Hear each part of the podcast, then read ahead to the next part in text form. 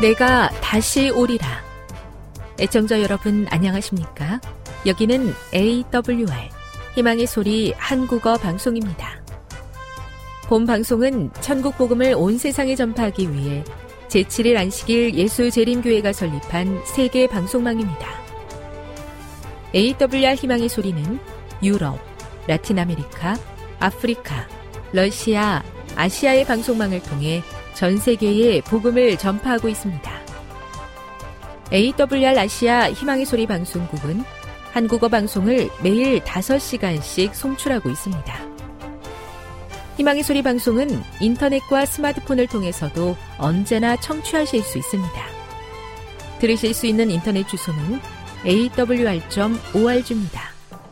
유튜브로는 AWR 코리아로 검색하시면 됩니다. 이 시간 희망의 소리 한국어 방송과 함께 보람있고 유익한 시간 되시기 바랍니다. 내가 다시 오리라. 여기는 AWR 희망의 소리 한국어 방송입니다.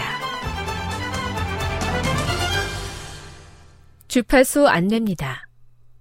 괌에서 송출하는 우리 방송은 한국 표준시로 새벽 1시 30분에 11,955kHz로 새벽 2시 30분에 15,530kHz로 새벽 5시에 9,700kHz로 3회에 걸쳐 송출하고 있습니다. 스리랑카에서 송출하는 우리 방송은 한국 표준시로 새벽 4시에 9,765kHz로 우즈베키스탄에서는 밤 9시에 15,530kHz로 타지키스탄에서는 밤 9시에 15,515kHz로 각각 1시간씩 방송하고 있습니다. 애청자 여러분의 많은 청취 바랍니다.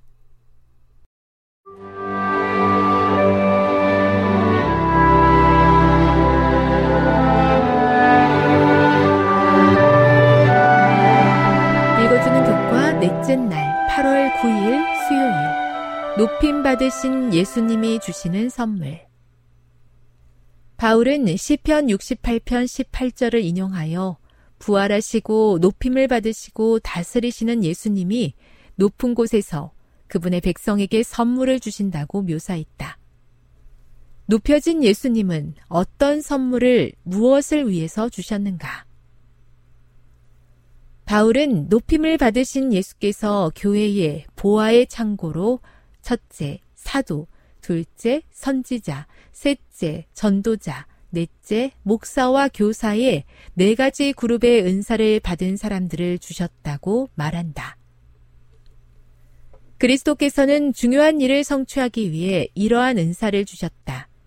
이는 성도를 온전하게 하여 봉사의 일을 하게 하며 그리스도의 몸을 세우려 하심이라. 우리가 다 하나님의 아들을 믿는 것과 아는 일에 하나가 되어 온전한 사람을 이루어 그리스도의 장성한 분량이 충만한 데까지 이르리니. 이 마지막 요점은 엘렌 화이트의 영적 은사를 숙고하고 있던 초기 재림교인들에게 특별히 중요했다.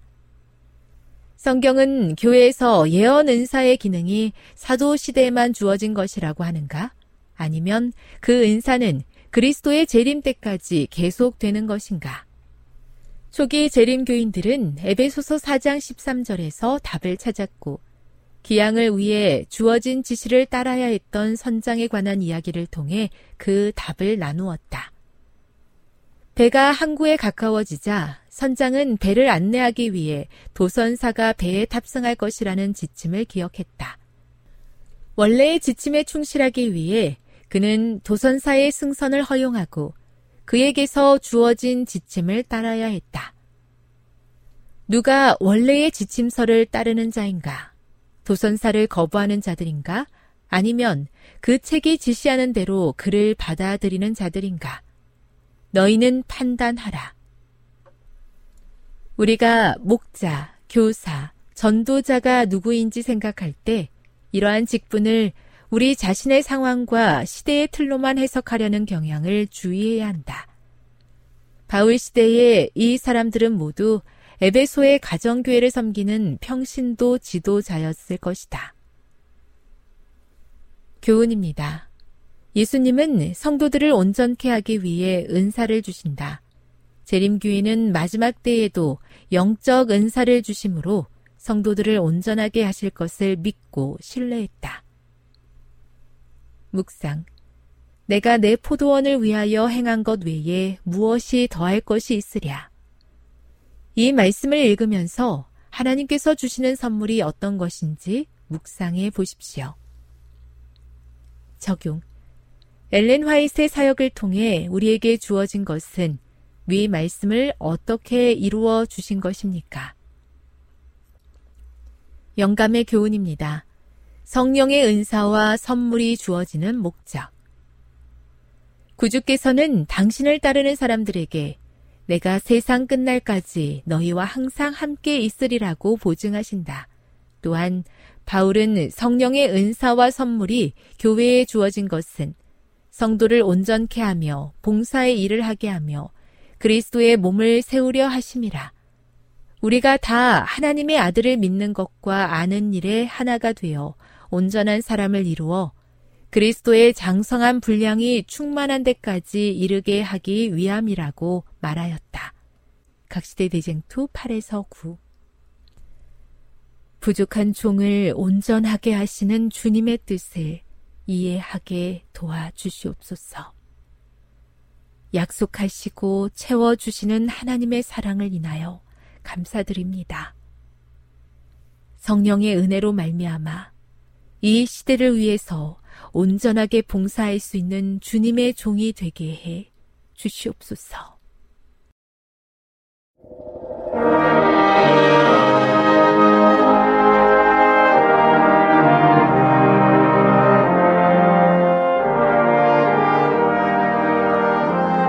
시청자 여러분 안녕하십니까? 하나님의 귀한 말씀으로 감동과 은혜를 나누는 시간입니다. 먼저 하나님의 말씀 시편 126편의 말씀을 읽어드리겠습니다. 여호와께서 시온의 포로를 돌리실 때에 우리가 꿈꾸는 것 같았도다. 그때 우리 입에는 웃음이 가득하고 우리 혀에는 찬양이 찼었도다. 열방 중에서 말하기를 여호와께서 저희를 위하여 대사를 행하셨다 하였도다. 여호와께서 우리를 위하여 대사를 행하셨으니 우리는 기쁘도다.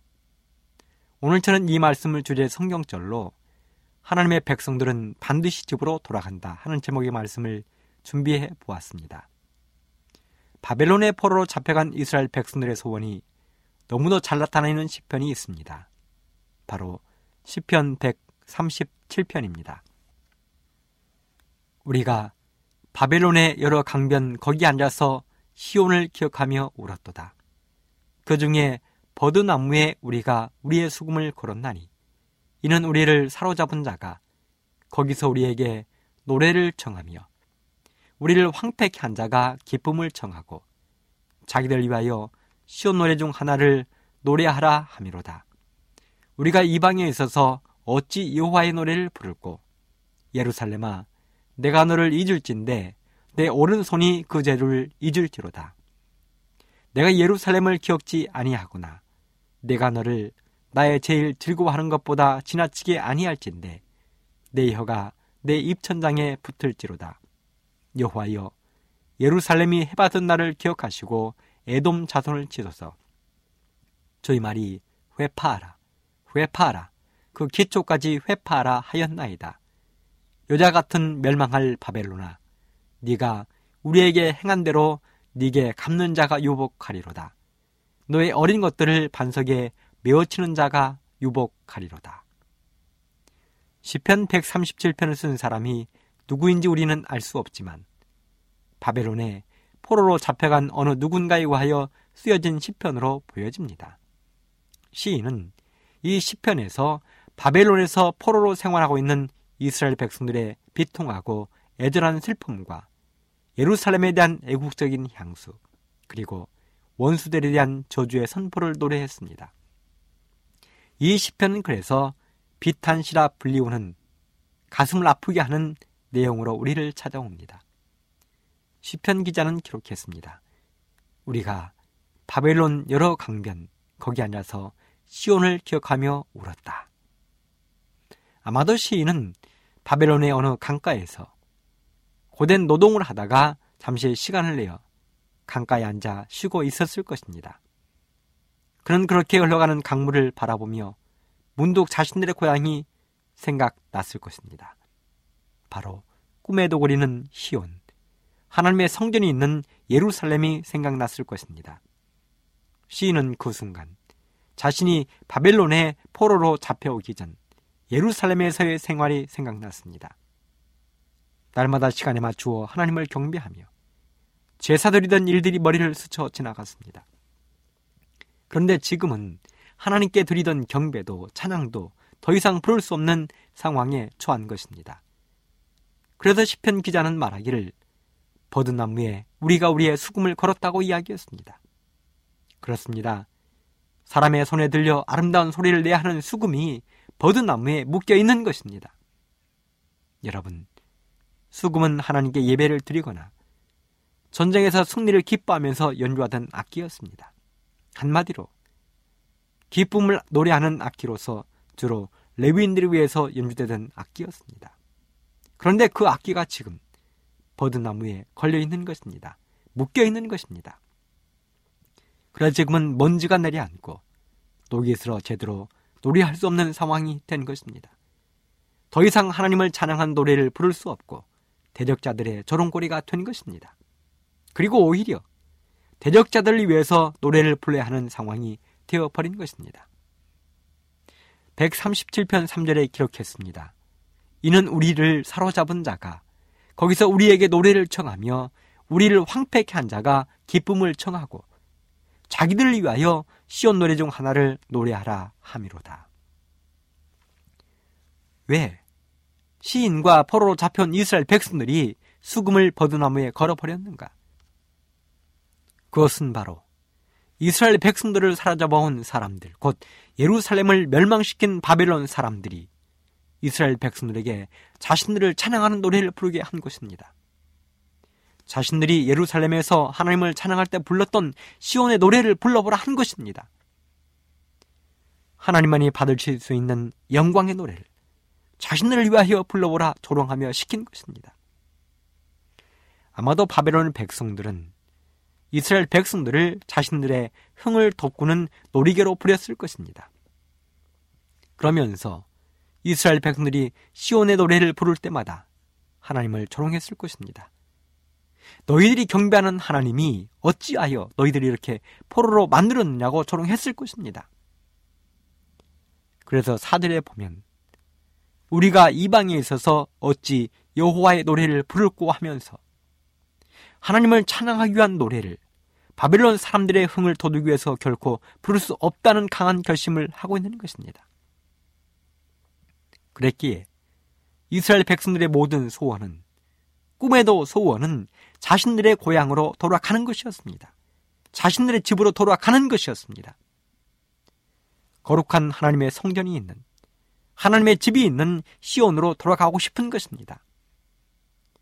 시편 기자, 이스라엘 백성들이 자신들의 조국을 멸망시키고 하나님의 성전을 흩어버린 바벨론을 얼마나 저주하고 싫어했는지 시편 기자는 이렇게 노래했습니다. 8절 9절에 보면 여자 같은 멸망할 바벨론아, 네가 우리에게 행한 대로 네게 갚는 자가 유복하리로다. 네 어린 것들을 반석에 메어치는 자는 유복하리로다. 어떻습니까? 얼마나 그들의 한이 뼛속까지 사무쳤는지 느껴지십니까? 이만큼 이스라엘 백성들의 한이 컸고, 한이 큰 만큼 시온에 대한 그리움도 컸습니다. 앉으나 서나, 밥을 먹을 때나 일을 할 때나 길을 걸을 때에도 오직 마음의 소원은 조국으로 향했습니다. 그러한 그들에게 드디어 고국으로, 시온으로, 집으로 돌아가는 명령이 내렸습니다. 귀환의 명령이 내린 것입니다. 그래서 그 기쁨을 우리가 시작하면서 읽은 오늘의 본문이 노래하고 있는 것입니다. 여호와께서 시온의 포로를 돌리실 때에 우리가 꿈꾸는 것 같았도다. 그때 우리 입에는 웃음이 가득하고 우리 혀에는 찬양이 찼었도다. 열방 중에서 말하기를 여호와께서 저희를 위하여 대사를 행하셨다 하였도다. 여호와께서 우리를 위하여 대사를 행하셨으니 우리는 기쁘도다. 그렇습니다. 바벨론의 포로의 상태에서 이스라엘 백성들이 예루살렘으로 귀환하게 된 것입니다. 그 표현을 시편 기자는 꿈꾸는 것 같았다고 했습니다. 여러분, 너무도 기쁘고 행복할 때 사람들이 무엇이라고 외칩니까? 그렇습니다. 이게 꿈이냐 생시냐고 외칩니다. 우리가 잘 아는 이야기 가운데 소설 심청전이 있지요. 소설입니다. 그 소설 심청전에서 소경인 신봉사는 지극히 착한 효녀 심청이를 데리고 있었습니다. 딸이지요. 심청이는 신봉사의 모든 것이었습니다. 손이 되고 발이 되고 눈이 되고 귀가 되었습니다. 모든 것이 되었습니다. 그런데 하루는 신봉사가 공양미 300성을 내면 눈을 뜰 수 있다는 말을 듣고 덜컥 약속을 했습니다. 하지만 너무도 가난한 신봉사가 공양미 300석을 마련한다는 것은 하늘의 별 따기보다 훨씬 더 힘들고 어려운 일이었습니다. 그런데 그 이야기를 들은 효녀 심청이가 공양미 300석을 받기로 하고 상인들에게 팔려가 인당수에 던져지지요. 그렇게 해서 신봉사가 눈을 뜨긴 하지만 이미 딸은 자신의 곁에 없는 것입니다. 하지만 기적적으로 살아 돌아온 심청이를 만나서 신봉사가 가장 먼저 한 말이 바로 이게 꿈이냐 생시냐였습니다. 꿈이냐 생시냐. 이것은 너무도 기뻐서 더 이상 표현할 수 있는 말이 없을 때 하는 말입니다. 그런데 지금 시편 기자가 그 말을 하고 있는 것입니다. 여호와께서 시온의 포를 돌리실 때에 우리가 꿈꾸는 것 같았도다. 꿈꾸는 것 같았도다. 그리고 계속된 표현을 보면 우리 입에는 웃음이 가득하고 우리 혀에는 찬양이 찼었도다. 그렇습니다. 너무 좋아서 입이 귀에까지 걸린 것입니다. 입가에 웃음이 떠나지 않고 자신도 모르게 입에서는 노래가 흘러나왔습니다. 우리나라가 일본으로부터 해방되었을 때도 똑같았을 것입니다. 얼마나 행복하고 기뻤을까요? 일본의 압제로 인하여 우리말도 제대로 쓰지 못하고 이름도 빼앗겼습니다. 수많은 젊은이들이 전쟁과 강제 진용을 당했으며 어린 소녀들이 위안부로 잡혀갔습니다. 농사를 지어도 수확의 기쁨을 누리기도 전에 일본에 빼앗겼습니다. 이렇게 나라가 있어도 나라의 구실을 못하는 상황에서 숨도 제대로 쉬지 못하다가 1945년 8월 15일 마침내 해방이 되었을 때 그 기쁨실로 표현할 말이 없었을 것입니다. 우리는 그때 바로 이게 꿈이나 생시나 하고 외치는 것입니다. 그런데 지금 이스라엘 백성들이 70년의 바벨론 포로 생활을 청산하게 된 것입니다. 그러니 그 기쁨이 얼마나 컸겠습니까? 그 기쁨이 오늘 우리의 귓가에 들린 것 같습니다. 그렇다면 우리는 여기서 하나님이 자신의 백성들은 끝내는 자기의 곁으로 돌아오게 하신다는 사실을 기억할 필요가 있습니다. 그렇습니다. 하나님은 자신의 백성들은 끝내 자신의 곁으로 귀환시키십니다. 자신의 집으로 돌아오게 하십니다. 그런 이야기가 어디에 있습니까? 우리 성경 여러 곳에 그 이야기가 기록되어 있습니다.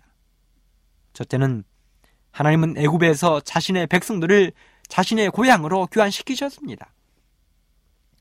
창세기 46장 27절에 보면 우리가 잘 아는 것처럼 야곱이 흉년을 피하여 애굽으로 내려갑니다. 물론 애굽에 노예로 팔려간 아들 요셉이 아버지를 자신의 곁으로 오시도록 강력히 요청한 것이지요. 그때 내려간 사람이 70명이었다고 했습니다. 사실 야곱이 애굽에 내려간 이유는 오직 아들 요셉을 만나야 한다는 간절한 생각과 흉년 때문이었습니다. 그런데 그렇게 애굽으로 내려간 야곱의 후손들은 흉년이 끝났음에도 바로 고향으로 돌아오지 않았습니다. 애굽에 터전을 잡고 살기 시작한 것입니다. 그것이 좋았습니다. 요셉의 지극한 보호 아래 그들은 불편한 것이 없었습니다. 그렇게 살기 시작한 애굽에서의 삶은 자그마치 후손들에 이르러 430년이 되어버리고 말았습니다. 그리고 그 사이 왕이 여러 번 바뀌면서 요셉을 알지 못하는 왕들이 등장했습니다. 그 왕들은 요셉이 애굽의 역사에서 얼마나 위대한 일을 했는지 기억을 못했을 뿐만 아니라 이제는 날로 번창해 가는 이스라엘 백성들을 눈에 가시처럼 여기기 시작했습니다. 두려웠습니다. 애굽의 왕과 백성들이 이스라엘 백성들을 얼마나 두려워했는지를 보여주는 이야기가 성경에 기록되어 있습니다. 출애굽기 1장 7절로 11절. 이스라엘 자손은 생육이 중다하고 번식하고 창성하고 심히 강대하여 온 땅에 가득하게 되었더라. 요셉을 알지 못하는 새 왕이 일어나서 애굽을 다스리더니 그가 그 신민에게 이르되 이 백성 이스라엘 자손이 우리보다 많고 강하도다. 자, 우리가 그들에게 대하여 지롭게 하자.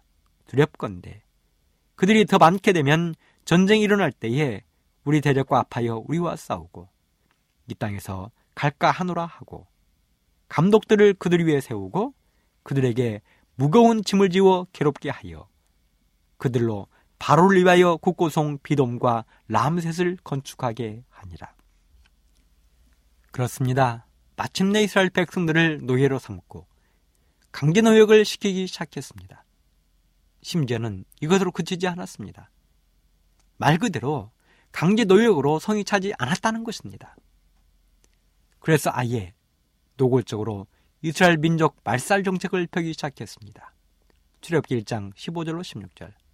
애굽 왕이 히브리 산파 시브랄하는 자와 부하라는 자에게 일러 가로되 너희는 히브리 여인을 위하여 조산할 때에 살펴서 남자이든 죽이고 여자이든 그는 살게 두라. 22절. 바로가 그 모든 신민에게 명하여 가로되 남자가 나거든 너희는 그를 하수에 던지고 여자이든 살리라 하였더라. 성경에 기록된 대로 모든 남자를 죽이라는 것입니다. 처음에는 산파를 시켜 남자들만 골라 죽이도록 했습니다. 그러나 하나님을 두려워하고 믿었던 산파들이 그 일을 원활히 진행하지 않자 이번에는 왕이 명령하여 이스라엘 모든 사람들은 남자를 낳거든 나일강에 던지라고 한 것입니다. 이렇게 해서 이스라엘 백성들을 완전히 멸절시키는 것이 왕의 목적이었습니다. 하지만 분명한 것은 이 모든 일에 사탄 마귀가 깊숙이 개입해 있었다는 사실을 우리는 잊지 말아야 하는 것입니다. 마귀는 이러한 방법을 통하여 장차 이 땅에 오실 예수님의 계획 자체를 무산시키려 한 것입니다. 그렇지만 하나님은 이런 위험한 순간순간들을 오히려 즐기시고 역전시키시는 역전의 명수이십니다. 하나님은 연약한 레위인, 노예처럼 살고 있던 레위족속의 가문에 한 아이를 태어나게 하셨습니다. 그리고 놀랍게도 적진의 심장과 같은 바로왕의 공정에 공주의 아들로 보내셨습니다. 우리가 잘 아는 새 중에 뻐꾸기가 있지요. 보면 우리는 여기저기서 뻐꾸기 소리를 듣습니다. 그런데 그 뻐꾸기는 자기 새끼를 낳을 때, 곧 알을 낳을 때 자기의 둥지를 짓지 않고 다른 새들의 둥지에 알을 낳는다고 알려져 있습니다. 그래서 아무것도 모르는 다른 새는 자기의 알인지 알고 품어서 뻐꾸기 새끼를 부화시키는 것입니다. 그리고 뻐꾸기 새끼가 다 자라서 둥지를 벗어날 때까지 부지런히 먹이를 먹여 키우는 것입니다. 그렇게 다 키워놓으면 뻐꾸기는 둥지를 떠나서 뻐꾸기의 삶으로 가버리는 것입니다. 마치 이런 뻐꾸기처럼 하나님은 바로왕의 궁전 안에 자기의 신실한 종이 될 모세를 보내신 것입니다.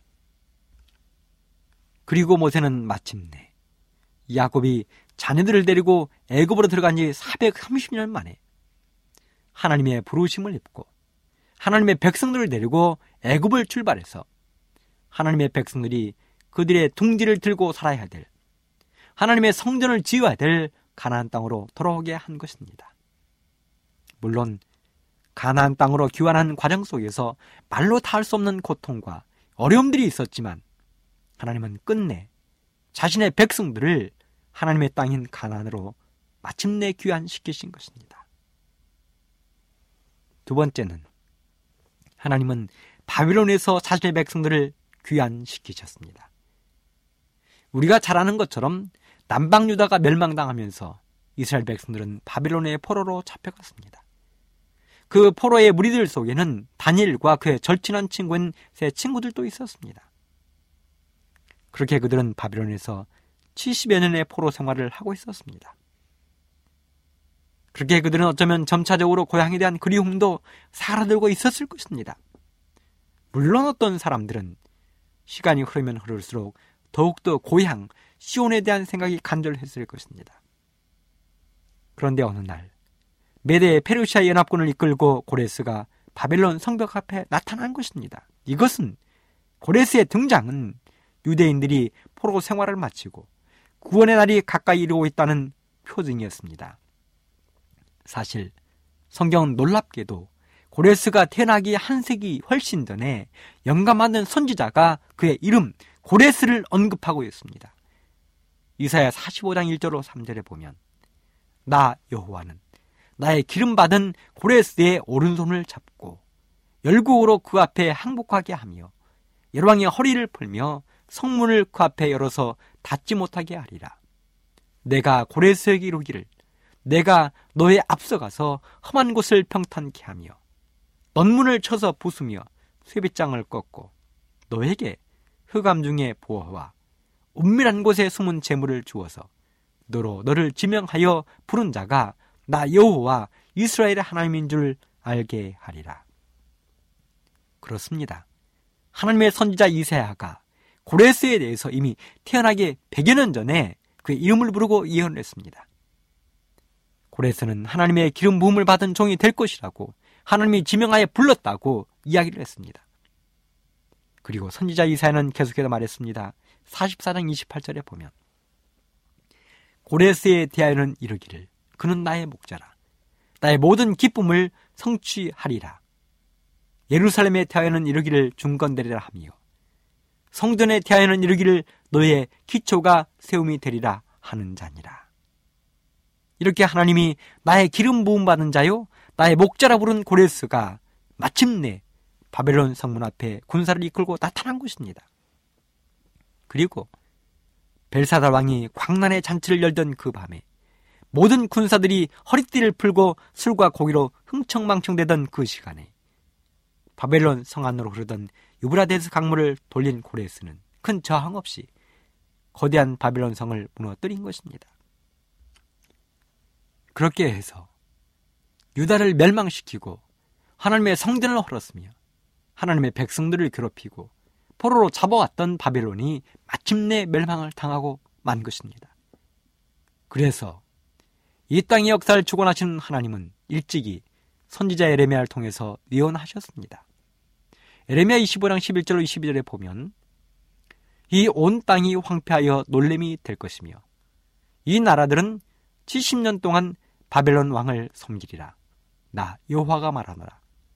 70년이 마치면 내가 바벨론 왕과 그 나라와 갈대아인의 땅을 그 죄악으로 인하여 벌하여 영영이 황목해 하되 예레미야 29장 10절 나 여호와가 이같이 말하노라. 바벨론에서 70년이 차면 내가 너희를 권고하고 나의 선한 말을 너희에게 실행하여 너희를 이곳으로 돌아오게 하리라. 너희를 이곳으로 돌아오게 하리라. 참으로 놀라운 하나님의 계획입니다. 하나님의 사랑입니다. 그렇습니다. 하나님은 유다가 바빌론에 멸망하기 이전에 포로로 잡혀가기 이전에 이미 그들의 앞날을 예언하셨습니다. 그들이 비록 바빌론에 포로로 잡혀갈지라도 70년이 되면 포로 생활을 청산하고 그들의 고향, 하나님의 집이 있는 시온이 있는 곳으로 돌아올 것이라고 예언하셨습니다. 그리고 그들을 해방시킬 사람이 고레스라고 너무도 정확히 알려주셨습니다. 그런데 그 고레스가 마침내 바벨론을 멸망시키고 바벨론 성에 우뚝 선 것입니다. 다니엘은 이 모든 것을 보았습니다. 그의 마음이 얼마나 벅차고 감동적이었는가 생각해 보십시오. 사실 다니엘은 다니엘서 7장에 보면 하나님의 계시를 받고 굉장히 고민을 많이 했습니다. 하나님은 분명 70년이 차면 포로에서 해방시키시고 고향으로 귀환시켜 주시겠다고 약속했는데 그럴 기미가 전혀 보이지 않는 것입니다. 다니엘이 70년이 차면 포로에서 귀환할 것이라는 것을 이미 알고 있었다는 증거가 여기 있습니다. 다니엘서 9장 2절. 여호와의 말씀이 선지자 예레미야에게 임하여 고하신 그 연수를 깨달았나니 곧 예루살렘의 황무함이 70년 만에 마치리라 하신 것이니라. 그렇습니다. 다니엘은 너무도 정확하게 하나님의 계획과 선지자의 말씀을 기억하고 있었습니다. 그래서 다니엘이 목숨 걸고 한 것이 있습니다. 바로 기도였습니다. 다니엘서 9장 3절. 내가 금식하며 베옷을 입고 죄를 무릅쓰고 주 하나님께 기도하며 간구하기를 결심하고. 그렇습니다. 다니엘은 목숨을 걸고 하나님께 기도했습니다. 여러분이 다니엘이 목숨 걸고 하나님께 기도한 이유가 있습니다. 예레미야 29장 12절 13절에 보면 너희는 내게 부르짖으며 와서 내게 기도하면 내가 너희를 들을 것이요 너희가 전심으로 나를 찾고 찾으면 나를 만나리라. 여러분 그렇게 했을 때 다니엘이 그렇게 했을 때 마침내 기도의 응답이 이르러 왔습니다. 바벨론 함락 후 왕이 된 다리오가 2년 만에 죽었습니다. 그리고 마침내 고레스가 왕위에 오른 것입니다. 그리고 고레스는 하나님의 계획대로 포로 석방령을 내렸습니다. 에스라 1장 1절로 4절. 바사왕 고레스 원년에 여호와께서 예레미야 입으로 하신 말씀을 응하게 하시려고 바사왕 고레스의 마음을 감동시키심에 저가 온 나라에 공포도 하고 조서도 내려 가로되 바사왕 고레스는 말하노니 하늘의 신 여호와께서 세상 만국으로 내게 주셨고 나를 명하사 유다 예루살렘의 전을 건축하라 하셨나니 이스라엘 하나님은 참 신이시라. 너희 중에 무릇 그 백성된 자는 다 유다 예루살렘으로 올라가서 거기 있는 여호와의 전을 건축하라. 너희 하나님이 함께 하시기를 원하노라. 무릇 그 남아있는 백성이 어느 곳에 우거하였든지 그곳 사람들이 마땅히 은과 금과 기타 물건과 짐승으로 도와주고 그 외에도 예루살렘 하나님의 전을 위하여 예물을 즐거이 드릴지니라. 사랑하는 애청자 여러분, 너무도 감동적이지 않습니까? 세상에 하나님을 알지 못하는 이방인의 왕이 오히려 하나님의 백성이었던 유다의 왕들보다 훨씬 더 적극적으로 하나님을 경외하고 있습니다. 고레스는 유다 백성들에게 하나님의 전을 건축하기 위하여 고국으로 그들의 집으로 돌아가라 명령했습니다. 그리고 이 명령을 온 페르시아 전역에 공포하고 조서를 내렸습니다. 그래서 이 왕의 명령을 들은 이스라엘 백성들이 부른 노래가 무엇이었습니까? 바로 오늘 시작하면서 읽은 본문의 말씀입니다. 시편 126편. 여호와께서 시온의 포를 돌리실 때에 우리가 꿈꾸는 것 같았도다. 그때 우리 입에는 웃음이 가득하고 우리 혀에는 찬양이 찼었도다. 열방 중에서 말하기를 여호와께서 저희를 위하여 대사를 행하셨다 하였도다. 여호와께서 우리를 위하여 대사를 행하셨으니 우리는 기쁘도다. 그리고 왕의 명령을 따라 다윗 왕의 후손인 스룹바벨이 5만 5천의 사람들을 이끌고 귀환했습니다. 그러게 그들은 돌아가 하나님의 성전을 보수했습니다. 무너진 예루살렘 성전을 재건했습니다. 비록 솔로몬이 지은 성전에 비하면 형편없이 작고 보잘것이 없었지만 그들은 성전을 재건했습니다. 그리고 바벨론 여러 강변에 걸어두었던 수금을 내려 먼지를 털고 하나님을 찬양하는 노래를 불렀습니다.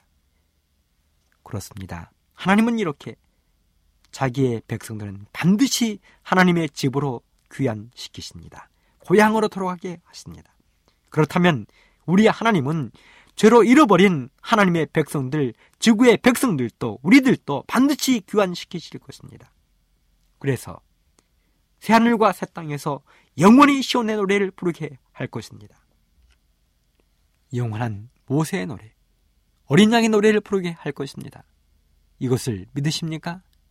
그렇습니다. 아멘입니다. 아멘입니다. 우리 그렇게 하늘 시온에 귀환하는 그날까지 믿음 안에서 굳게 서 있다가 하늘 시온에 귀환하게 되기를 간절히 바라면서 오늘 이 시간 말씀을 마치도록 하겠습니다. 감사합니다. 지금 여러분께서는 AWR 희망의 소리 한국어 방송을 듣고 계십니다.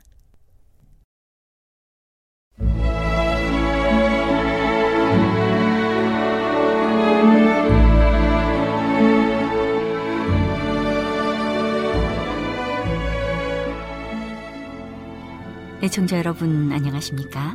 명상의 오솔길의 유병숙입니다. 이 시간은 교회를 사랑하시고 돌보시는 하나님의 놀라운 능력의 말씀이 담긴 엘렌지 화이처 교회 증언 1권을 함께 명상해 보겠습니다. 우리의 목사. 부자 법관은 주님 앞에서 그에게 영생보다 더 중요한 가치가 있는 다른 신을 가지고 있었다. 하나님을 최고로 사랑하는 마음이 부족한 상태에 있었다. 진리를 사랑하노라고 증언하는 어떤 사람에게도 그런 일이 있다. 그들이 완전과는 거리가 멀고 그들을 하늘에 들어가지 못하게 할 우상을 간직하고 있음에도 불구하고 그들은 완전하다고 생각하고 부족이 없다고 생각한다. 많은 사람은 그들의 가정에 노예 제도가 존재하고 있음에도 불구하고 남부의 노예가 노동에 매여 있다는 이유로 그들을 동정한다. 아내와 자녀는 아침부터 밤까지 노동에 시달리게 되어 있다. 그들에게는 휴식이 없다. 끝없는 노동이 그들 앞에 제시되어 있고 그들은 일에 둘러싸여 있다. 그들은 그리스도를 따르는 자라고 공언한다. 그러나 하나님을 섬기는 정신이 성장할 수 있도록 명상하고 기도하고 지성을 위하여 양식을 얻을 시간이 어디 있는가? 하나님께서는 각 사람에게 맡겨주신 재능을 당신의 영광을 위하여 사용하도록 요구하시며 그렇게 개발시킴으로써 다른 재능도 얻기를 바라신다. 하나님께서는 다른 사람을 유익하게 해줄 책임을 우리에게 맡기셨다. 우리가 이 세상에서 다른 사람의 유익을 위하여 할 사업은 그리스도께서 하늘에서 이루었도다. 불의를 하는 자는 그대로 불의를 하고 더러운 자는 그대로 더럽고 의로운 자는 그대로 의를 행하고 거룩한 자는 그대로 거룩되게 하라고 말씀하실 때까지 끝나지 않는다. 많은 사람은 하나님 앞에서 그들의 진정한 책임을 느끼지 못하는 것 같다. 그들은 좁은 문으로 들어가기 위하여 애쓰라는 요구를 받고 있다. 많은 사람이 들어가고자 애쓸지라도 들어갈 수 없을 것이기 때문이다. 하늘은 그들에게 다른 사람도 권유하여 좁은 문으로 들어가기 위하여 힘쓰도록 노력하라고 요구한다. 젊은이와 노인 앞에는 그들 자신의 영혼뿐 아니라 다른 사람의 영혼도 구원하기 위하여 열렬하게 노력해야 할 사업이 있다. 지성적 능력을 가지고 있으면서 어느 정도의 영향력을 발휘하지 않는 사람은 아무도 없다. 무관심함으로써 그들은 그 영향력을 사용하여 사람들로 하여금 좁은 문으로 들어가게 하기 위하여 노력하지 못하도록 방해할 수도 있고 열렬하고 꾸준한 불굴의 노력을 통하여 그들은 그것으로 들어가게 하기 위하여 열렬하게 노력할 필요를 그들에게 강조할 수도 있다. 어떤 사람도 중립적인 위치를 취하여 다른 사람에게 용기를 주는 일을 전혀 하지 않거나 그들을 방해하는 일을 전혀 하지 않고 있을 수는 없다. 그리스도께서는 나와 함께 모으지 않는 자는 흩어버리는 자라고 말씀하신다. 젊은이와 노인이여 유의하라. 그대들은 영혼들을 구원하기 위하여 그리스도의 사업을 하고 있든지 그들을 멸망으로 인도하기 위하여 사탄의 일을 하고 있든지 둘 중에 하나에 속해 있다.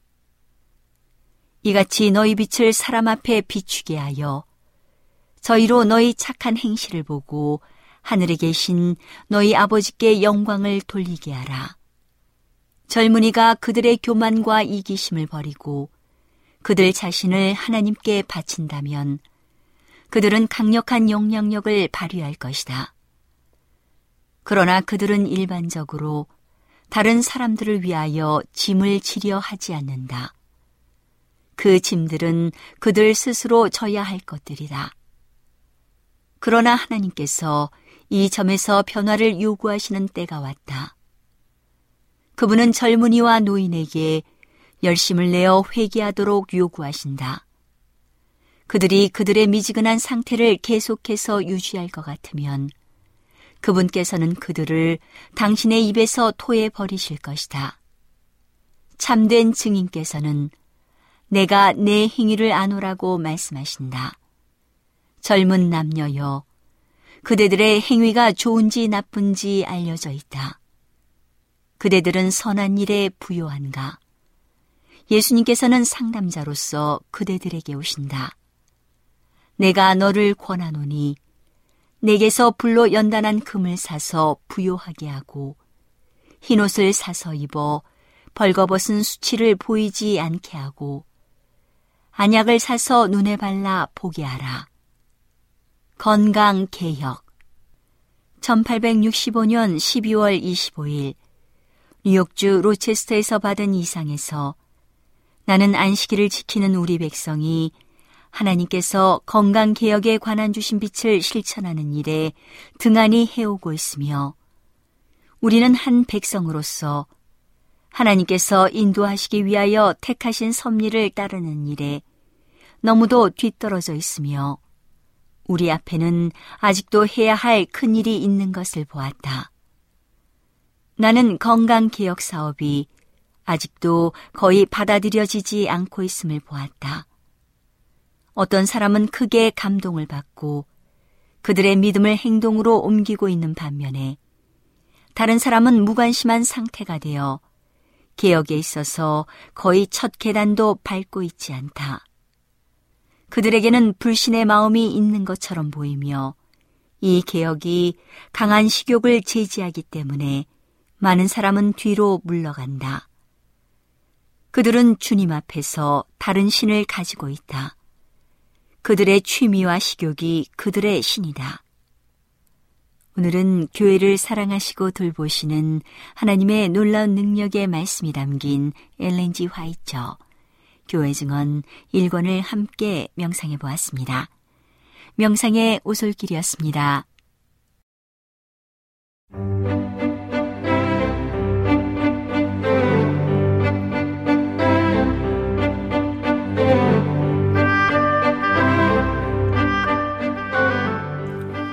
여러분 안녕하세요. 신비한 자연에서 몇 가지 주제를 골라 소개해드리는 아름다운 세계 시간, 저는 진행의 송은영입니다. 복숭아는 장미잎과 벚나무 속에 속하는 복사나무의 열매로 원산지는 중국 화북의 산시성과 간수성의 해발 600m에서 2000m의 고원지대입니다. 갈잎 작은 키의 복사나무는 복숭아나무라고도 하며 복숭아와 천도복숭아가 있고 복숭아는 다시 흰 꽃이 피는 백도와 홍도로 나눌 수 있습니다. 복사나무의 높이는 약 4.5에서 7.5m에 이르고 잎은 긴 피침형으로 끝이 뾰족하며 가장자리에 톱니가 있습니다. 초봄에 잎보다 먼저 피는 꽃은 연분홍빛이고 묵은 가지에서 피어나며 열매는 4월과 5월에 익습니다. 연평균 기온이 12도에서 15도씨 범위의 건조한 지역에서 좋은 복숭아를 생산할 수 있으며 묘목은 늦가을 땅이 얼기 전에 심거나 봄에 땅이 풀리면 바로 심습니다. 복숭아 나무는 1년생 가지의 곁눈에 꽃눈과 잎눈이 겹으로 생깁니다. 가지의 끝눈은 언제나 잎눈이며 꽃눈은 열매만 맺습니다. 다른 과수와 사실상 마찬가지로 복숭아는 열매 속기를 하는데 1차는 꽃이 핀 뒤 20일에서 25일쯤에 하고 2차는 6월 중순쯤에 합니다. 봉지 씌우기는 늦은 품종에 한해서 열매 속기가 끝나면 바로 해줍니다. 복숭아 나무는 재식한 뒤 2, 3년째부터 결실을 시작하여 6, 7년째의 성과기가 되며 2, 30년이 되면 수명을 다하게 됩니다. 소학 시기는 품종과 지역에 따라 다르지만 빠르면 6월 중순, 늦더라도 10월 초반까지입니다. 복숭아는 모양이 둥글고 빛깔이 다양한 식용 과일이며 과육은 흰색과 붉으스름한 색, 노란색을 띱니다. 복숭아는 당도와 수분이 바나나 못지 않으며 먹으면 포만감이 느껴져서 다이어트용 식품으로 꽤나 인기가 많습니다. 맛과 모양 때문에 주로 날로 많이 먹지만 통조림과 잼, 말린 복숭아 등 다양하게 사용되며 요거트와 스무디 등의 음료수와 디저트를 만들 때에도 주 재료로 사용합니다. 과일 한가운데 들어있는 씨는 단단하고 골이 패여 있습니다. 씨는 도인이라 부르며 약재로 씁니다. 복숭아는 전 세계적으로 재배되는 낙엽성 과수 열매 중에서 사과와 배 다음으로 널리 소비되고 있습니다. 복숭아는 쉽게 상하여 저장이 힘들고 과일 자체에 벌레가 많이 꼬이는 편이어서 맛볼 수 있는 기간이 초여름에서 초가을로 짧은 편이며 제철이 아니면 먹기 어렵습니다. 이런 특성상 재배 과정에서 농약을 많이 쓰게 됩니다. 저농약 복숭아는 있어도 무농약 복숭아는 없을 정도지요. 복숭아는 알레르기를 일으키는 음식으로 유명합니다.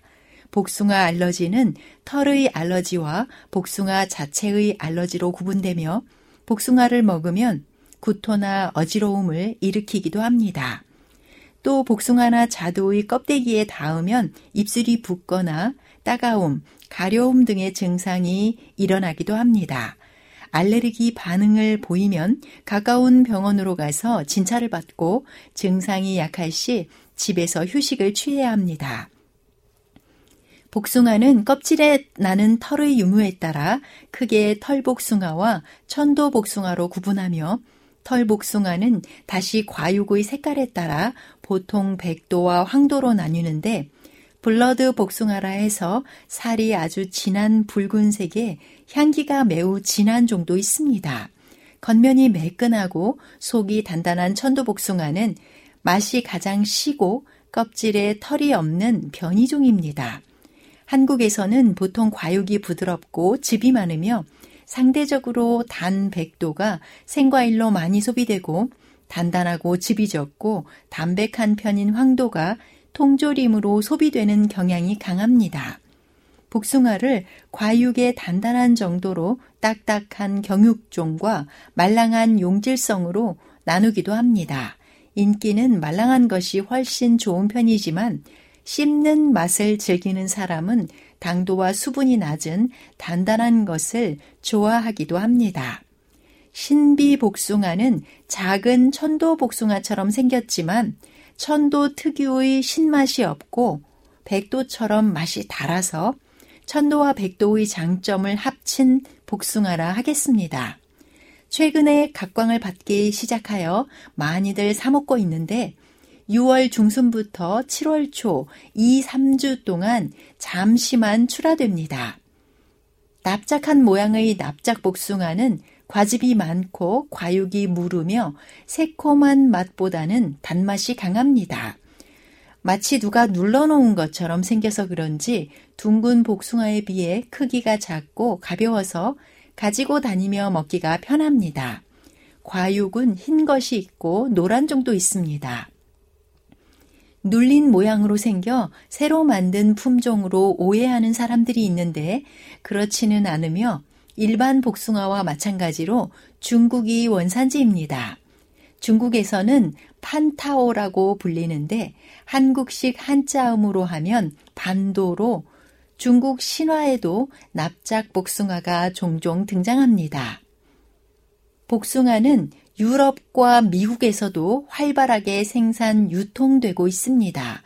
미국에 19세기에 처음 소개되었을 때는 큰 반응이 없었다고 합니다. 하지만 1990년대에 큰 인기를 끌기 시작하여 지금처럼 흔하게 되었습니다. 유럽에서는 1990년대에 처음 소개되어 이제는 여름철에 지역을 가리지 않고 흔히 볼 수 있는 수준이 되었습니다. 중국 이외에는 주로 스페인 같은 국가들에서 생산되고 있으며 중국이 요르단에 자금을 지원하여 주었을 때 납작 복숭아 재배 사업도 함께 지원을 해주어 요르단과 이스라엘 등지에서도 먹을 수 있습니다. 납작 복숭아는 유럽인들이 매우 즐기는 과일이 되었습니다. 개복숭아는 복숭아가 품종 개량을 하기 이전에 야생에서 자라던 품종으로 들복숭아라고도 불리는데 매실과 비슷하게 생겼습니다. 과일의 크기가 작아서 날로 먹는 용도로는 적합하지 않지만 천식과 기침, 기관지염 등을 완화시키는 데 효과적이라는 것이 알려지게 되면서 약용으로 재배되고 있습니다. 향이 강하기 때문에 주로 매실처럼 청을 담아서 먹고 음식의 조미료로 사용됩니다. 개복숭아는 품종 개량된 복숭아에 비해서 병충해에 강하기 때문에 품종 개량이나 대목으로 사용됩니다. 복숭아에는 체내 흡수가 빠른 각종 당류와 비타민, 무기질 등이 풍부하여 피로 회복에 많은 도움이 되며 펙틴 성분이 있어서 장에도 좋아 변비에 도움이 되고 피부결에도 좋습니다. 또한 혈액순환을 도와주어 심장병이나 관상동맥경화 같은 혈관 질환을 예방해주며 혈압을 낮춰주는 칼륨이 체내 나트륨 배출을 조절하여 고혈압을 예방하는 데 도움을 줍니다. 복숭아는 혈당 지수가 과일 중에서도 상당히 낮은 편에 속하기 때문에 식사 대용으로 추천할 만합니다. 씨앗 부분은 한약재로 쓰이지만 독이 있어 특수한 처리를 거친 후에 사용합니다. 성경 말씀 요엘 2장 26절에는 너희는 먹되 풍족히 먹고 너희에게 놀라운 일을 행하신 너희 하나님 여호와의 이름을 찬송할 것이라 하고 기록하고 있습니다. 철마다 다양한 맛과 향과 모양의 과일을 주시는 하나님께 감사합니다. 지금까지 아름다운 세계와 함께해 주셔서 고맙습니다. 저는 다음 시간에 다시 인사드리겠습니다. 여러분, 안녕히 계십시오.